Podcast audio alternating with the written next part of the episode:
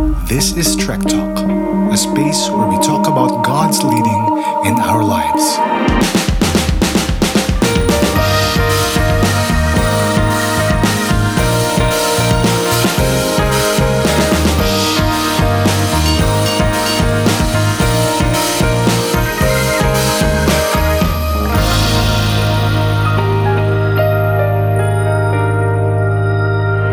Ngayong gabi, yung ating pag-uusapan, uh, yung title ay In the Meantime, Waiting on God's Answer. At uh, yung passage natin ay kukontinue natin from the book of James, James chapter 5. In James chapter 5, actually, yun yung last chapter ng James. Eh. So, nag-start tayo sa book of James noong January. Nasa chapter 5 na tayo, patapos na tayo. At uh, may ilang buwan pa tayo for the year. So, isipin ko kung paano ka uh, hahati-hatiin yung natitira pa mga verses. So, uh, basahin natin, babasahin ko yung, uh, yung passage. So, verse 7, Be patient then, brothers and sisters, until the Lord's coming. See how the farmer waits for the land to yield its valuable crop, patiently waiting for the autumn and spring rains. You too, be patient and stand firm because the Lord's coming is near. Don't grumble against one another, brothers and sisters, or you will be judged. The judge is standing at the door. Brothers and sisters, as an example of patience in the face of suffering, take the prophets who spoke in the name of the Lord. As you know, we count as blessed those who have persevered. You have heard of Job's perseverance and have seen what the Lord finally brought about. The Lord is full of compassion and mercy. Mamaya, bigyan natin ng konteksto yan kasi hindi naman siya uh, kung saan-saan lang nang, nang galing. Pero meron niyang pinanggalingan kung bakit sinabi ni James yan. Pero may gusto ako tanongin sa inyo lahat. At since, uh, eto, baka pwede natin sagutin mamaya, pero baka pwede nyo nang, pwede mag-chat iyo sa inyo kung gusto rin nyo. Ilang buwan mo nang pinagpe-pray. Yung pinagpe-pray mo, baka nga iba, taon na yung pinagpe-pray nila meron akong uh, sinashare ko lagi sa, sa sa mga guys sa small group. Meron akong prayer list. And sa prayer list na yun may mga ilang items. Well this week may may krinos out na akong isa. May in-answer si Lord. Pero meron din doon na mga ilang buwan ko nang pinagpe-pray at hanggang ngayon hindi pa rin sinasagot ni Lord. So meron ba kayong ganun? Meron ba kayong uh, item na pinagpe-pray na siguro ilang uh, buwan, baka yung iba sa atin ilang taon na. Baka yung iba sa atin kinalimutan ng ipag-pray dahil sobrang tagal na hindi pa sinasagot ni Lord. Diba? At sa tagal, yun yung pangalawang question, lumilihis na ba ang desires mo dun sa pinagpe-pray mo? Siyempre, when we started praying for that item, whatever that is, kunyari, Lord, gusto kong um, uh, Lord, gusto kong maka makagraduate on time. Di ba? Okay naman yun. So yung desire mo, ganyan. At tagal! Lord, okay na kahit ano. Ang daming ano, ang daming balakid. Lord, okay na siguro kahit ano. Tapos pag parang parang sobrang tagal hindi na sinasagot ni Lord. Lord, mag-vlogger na lang kaya ako. Lord, ano kaya? Magkano kaya kita pag ano, uh, 1 million followers sa TikTok? So minsan lumilis na yung desire natin dun sa kung ano man pinagpe-pray natin kasi sobrang tagal. Sobrang tagal. And ngayong gabi, ang gusto kong ipa hatid sa inyo through the passage na, na binasa natin. Actually, dalawang bagay lang. Napaka-basic na siguro alam na alam na natin. Pero may isa dito na, na nung medyo hinukay ko lang kanina ng konti. Ah, yun pala ibig sabihin ng word na yun. Basically, dalawa lang naman eh so in the meantime, when we wait on God's answer, however long it is, or sometimes short, kasi yun yung isang side, do, sometimes we pray for something for so long, and the Lord doesn't seem to answer it. And sometimes we pray for something na napaka-ikse. Sometimes we don't even pray for it. Sinasagot din naman kagad ni Lord in His own time. Uh, marami sa atin, I, I, I know, marami sa atin naka-experience nun. Yung biglang may dumating may dumating na blessing galing kay Lord pero parang iniisip mo pa lang kahapon o sa linggo o no, isang buwan. Dumating na kagad. But when we wait on the Lord, when uh, when God's answer seems to be too long, James tells us what to do. Una, pinaka-basic sa pinaka-basic, be patient. Sabi niya sa James, fa, uh, verse 7, be patient then, brothers and sisters, until the Lord's coming. So, very basic. And then he uses uh, this illustration. See how the farmer waits for the land to yield its valuable crop. Patiently waiting for the autumn and spring rains. So mamaya titingnan natin yung isang yung second sentence na yun. Pero yung word the patient comes from the Greek word makrothumeo, to have long suffering. So naisip ko, alam natin yung word na macro, di ba? Um, uh, kapag nag-take tayo ng pictures gamit ng ating mga phones, merong naka-macro setting. Pag naka-macro setting, ano ba ano ba yung macro setting? 'Di ba yun yung pag naka-close up? Um, and kapag naka-close up, mas naka-blur yung paligid. Uh, yun, yung macro setting sa sa photos. Pero when uh, in uh, in Greek yung macro talks about bigger thing, macro and micro, 'di ba? uh, macro structures, microstructures kapag nag-aaral kayo sa uh, sa mga lessons nyo sa school. So yung macro nandun.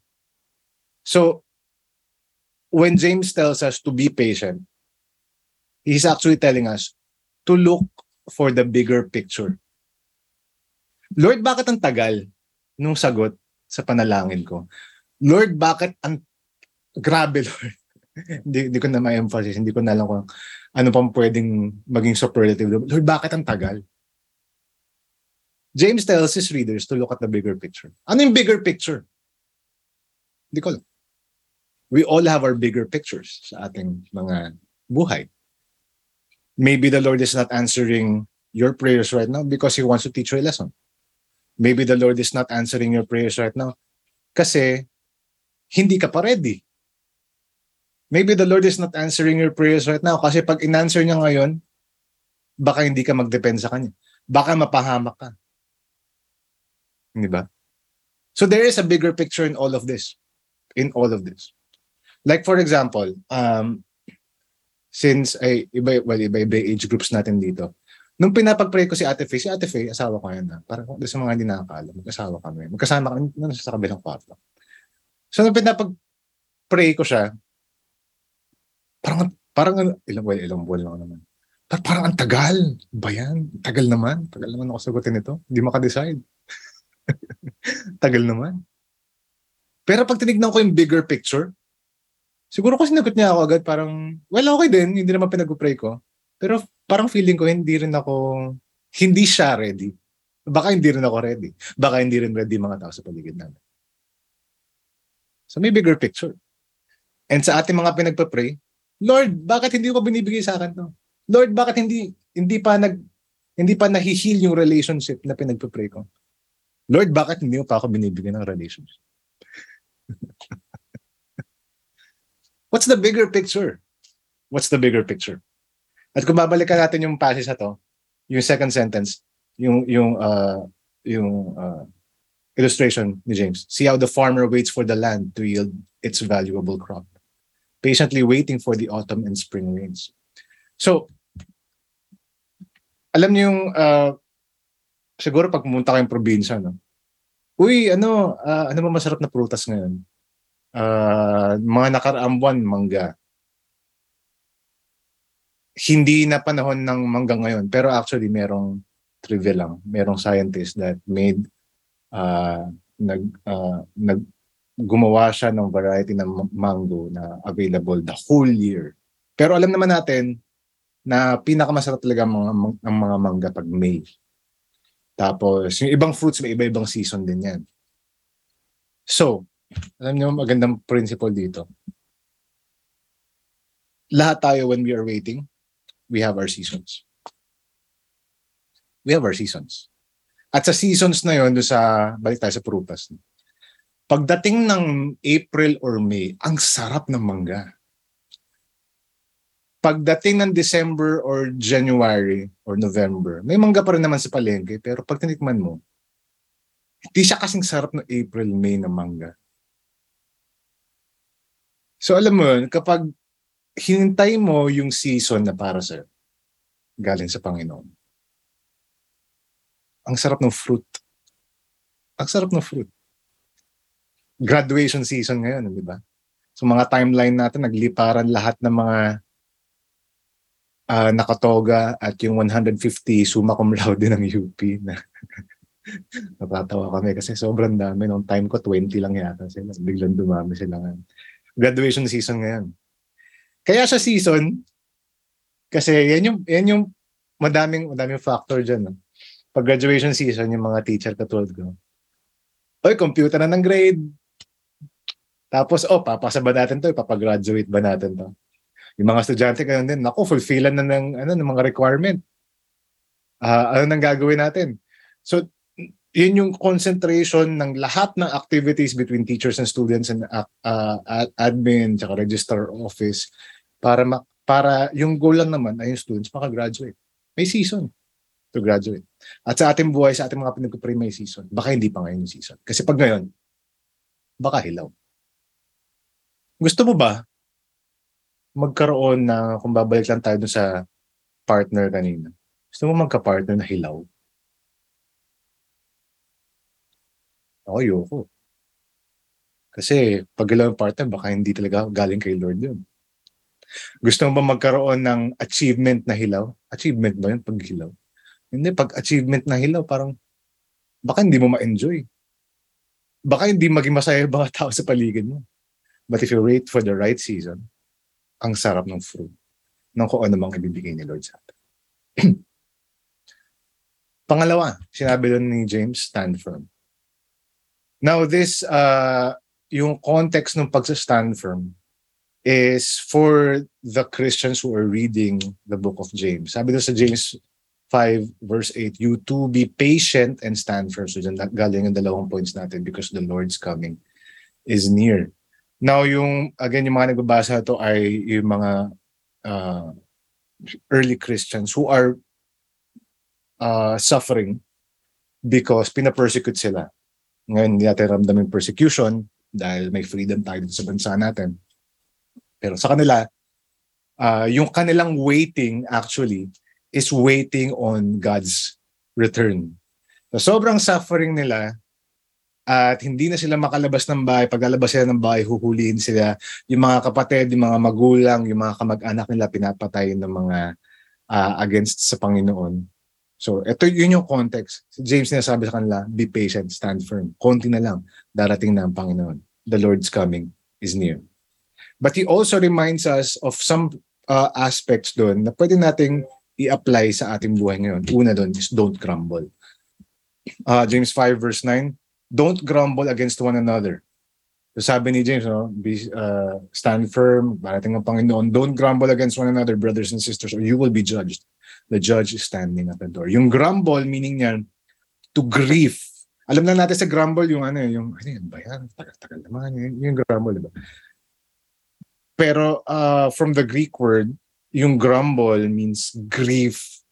So kung iisipin natin yung pag-wait and grief, parang wala na akong pag-asa. Ang tagal-tagal na.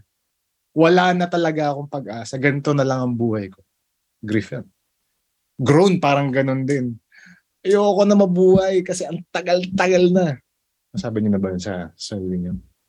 And grudge. So grief, groan, and grudge. Yung grudge ang ibig sabihin niya in terms of waiting. Parang nagagalit ka kay Lord. Baya, ang tagal-tagal naman ni Lord. Sinasagot ba niya mga panalangin ko? So yun yung ibig sabihin ni James ito when he said, don't grumble. Huwag ka magalit kay Lord. Huwag kang, maa- huwag ka magkaroon ng self-pity na hanggang dyan ka na lang. At hindi ka na nag-grow. At iniiwanan ka na ng mga kasama mo at mga kaibigan mo. At pinag-iiwanan ka na ng lahat na nasa Facebook. At nasa Instagram. At nasa Twitter, nasa TikTok. Wait, your season is coming. At ang best example or the best bad example ng grumbling ay mga Israelites. Sa Old Testament, kung nakaka-attend kayo ng uh, service natin kapag Sunday at in-invite ko yung mga kasama natin dito pag Sunday may service tayo 10 a.m.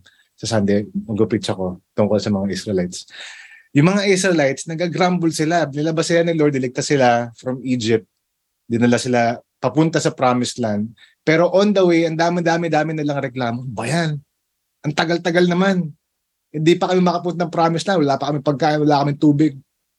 Nag-grumble sila. Nag-grief din sila. Ay, wala, hanggang dito lang kami, mamamatay kami lahat. Doon lang kami sa Egypt. Pero mamamatay rin naman sila. Nag-grumble yung mga Israelites. Anong ginawa ng Panginoon sa kanila? Yung mga nag-grumble, pinatay ng Panginoon. Awin naman natin, hindi naman, hindi naman mangyayari sa atin yun dahil covered tayo ng blood ng blood ni Jesus Christ. But yung grumbling is a sin and it has consequences. Okay. Self-pity, ganito na lang ako. Hindi na ako makahabol sa kanila. Grudge, nagagayat ako kay Lord kasi hindi pa, hindi pa niya binibigay sa akin. Grumbling lang. So sabi ni James, don't grumble against one another. Persevere in suffering, second. So since they are suffering, yun yung konteksto ng passage ng letter talaga ni James, sabi ni James in verses 10 to 11, as brothers and sisters, oh, brothers and sisters, an example of patience in the face of suffering, take the prophets who spoke in the name of the Lord. Sabi niya, since you are suffering, yun yung mga prophets who also suffered and were persecuted before you. Verse 11, as you know, we count as blessed those who have persevered. You have heard of Job's perseverance and have seen what the Lord finally brought about. The Lord is full of compassion and mercy. So yung ginawa niya example of the prophets. And particularly, Job. Ano ba nangyari kay Job? Ba't niya ginawa example si Job in, uh, in terms of perseverance? Job, he had everything. And everything was taken away by the Lord. But yet he did not sin. He still worshiped the Lord. Sabi niya, Lord, kahit wala ako, you give and take away, but blessed be the name of the Lord. Nag-persevere siya. Yung perseverance na ibig sabihin lang niya, magsastruggle, magsastruggle ako at magsastrive ako hanggang sa katapusan. Magpa-persevere ka talaga towards the end. Kanina kinakwento ko yung mga Israelites. There are those in Israel who also persevered until the end. At sila ay uh, sa kanilang pagpa-persevere, sa kanilang pagsa-struggle against temptation, against sin, against grumbling, uh, against any kind of influence of the kingdoms around them, mga umaatake sa kanila, gumagera sa kanila, they were saved. And yung mga nag-persevere towards the end, they are saved. Yun yung sinabi ni Moses sa kanila because you nag-cling kayo sa Panginoon, you persevered, you are saved by the Lord. So isa-save din sila. Uh, uh, the same thing sa atin ngayon. If we persevere, the Lord will save us. Sa Matthew, yung sabi ni Jesus, those who persevere till the end will be saved. Marami tayong mga bagay na kailangan i-persevere o kailangan i-block out sa ating mga vision. Yung, yung social media. Mara- lahat tayo nakakaramdam niyan. Naiiwan na ako ng mga kaibigan ko nung high school. Ay, niyaman ng mga kaibigan ko nung high school. Kasi yung mga pinapost nila, ang ganda ng mga cellphone nila, ang ganda ng mga quotes nila.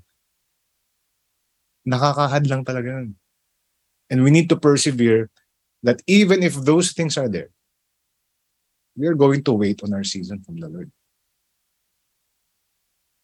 So mayroon akong dalawang applications para sa atin today. Una, ask God for the bigger picture in waiting.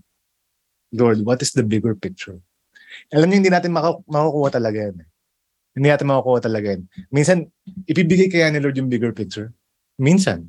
Minsan hindi. Pero alam nyo, nasa Bible yung bigger picture of what uh, we are really to do as Christians. The bigger picture is to glorify Him. The bigger picture is heaven. The bigger picture is really heaven. Kaya doon sa mga bihira natin ngayon, uh, dito sa dito sa sa sa, sa spin house, niniwala tayo na tayong lahat nandito eh, bound to go to hell because of our sin. Sabi sa Bible, for the wages of sin is death. Pero ang Panginoon din ang gumawa ng paraan para iligtas tayo. Kasi tayo hindi natin kaya iligtas sarili natin. Si Jesus Christ nung bumaba, siya yung namatay para sa kasalanan natin. Imbis na ikaw. Imbis na kami. Imbis na ako. Dapat tayo eh, kasalanan tayo. Kakasala tayo araw-araw. Siya yung gumawa ng paraan para iligtas tayo. At dahil doon, meron tayong buhay na walang hanggan. Pwede tayong mag-spend ng eternity away from this life kasama ang Diyos. Kasi may nagbayad ng kasalanan natin. Hindi kasi pwede may kasalanan kasama ang Panginoon. So, burado yung kasalanan natin. Burado. Yun yung bigger picture. At which leads me to the second application. This is not our home. In terms of suffering, meron siguro sa atin ngayon na nagsasuffer talaga. Alam mo yun, every day and every night may masakit sa'yo. Every day and every night iniisip mo anong mangyayari sa akin bukas. Every day, every night iniisip mo anong mga uh, anong kahihinatnan ko in the future. This is not our home. And Christ will come soon. Hindi yung sabi sa passage natin kanina. So ask God for the bigger picture. This is not our home. Sabi ni Oswald Chambers, as a closing, one of the greatest strains in life is the strain of waiting for God. Alam niyo yung strain. Si Paul, in the Bible, uh, madaming beses niya ginamit yung straining ahead. Yung strain, yung pilay, ganyan. Uh, bago lumindol, two weeks ago, pumunta kami Ilocos, biglaan lang kasama ng mga pinsan ni Faye. Nagkaroon ako ng injury. So for two weeks, akala ko uh, Parang okay lang ganyan. Kahapon, sakit nga, nag-jogging ako sa labas. Hindi makapag-jogging kasi. Ang sakit ng left chest ko. Sabi ko, pa-check up ako, baka broken rib. Kasi tumama ako sa isang bakal. At hanggang ngayon, masakit pa rin. May, so, basically, hindi sa broken rib. Uh, muscle strain siya, muscle contusion. Nabugbog, basically. Strain siya. Ang sakit niya. At two weeks ko na siyang iniinda Ganon din yung strain in life. It is the strain of waiting for God. It's painful to wait for God. Ang sakit maghintay sa Panginoon. Pag nakikita mo yung, yung, yung achievements at yung progress ng iba, ang sakit mo. But that is part of waiting for the Lord. That is part of uh, yung pinapag-usapan din natin pag Sunday sanctification. Hindi naman intention ng Lord na mag-suffer tayo. But intention niya na mag-suffer tayo para tayo ay magbago at para maging katulad niya. Yun yung intention. Bigger picture pa rin. Di ba? So para sa atin ngayon, kung meron tayong mga hinihintay sa buhay natin, and I'm sure lahat tayo may hinihintay sa buhay natin. Baka tao, baka degree, baka trabaho, baka sweldo, kasi baka wala pa ngayon. uh, or kung ano ba bang bagay ang hinihintay natin. Let's wait on the Lord. So, in the meantime, while we are waiting for God, naalala ko isang kanta, we will worship the Lord. Kikilala natin ang Panginoon. Alam niyo kung bakit? Kasi pag kinilala natin ang Panginoon, mas makikita natin yung bigger picture. Mas magkakaroon tayo ng patience. Pray tayo at mamaya dadako tayo sa uh, breakout rooms natin. Lord, salamat sa time na binigay niyo sa amin and we pray, Panginoon, na kami ay patnubayan ninyo sa aming mga pag-uusapan. Thank you, uh, thank you, Lord, that you have opened uh, up these ideas para sa aming lahat. Kayo po ang uh, magbigay sa amin ng strength para maghintay kayo rin po ang magbigay sa amin ng strength to endure any kind of suffering that we are into. Salamat, Panginoon. Pangalan ni Jesus. Amen.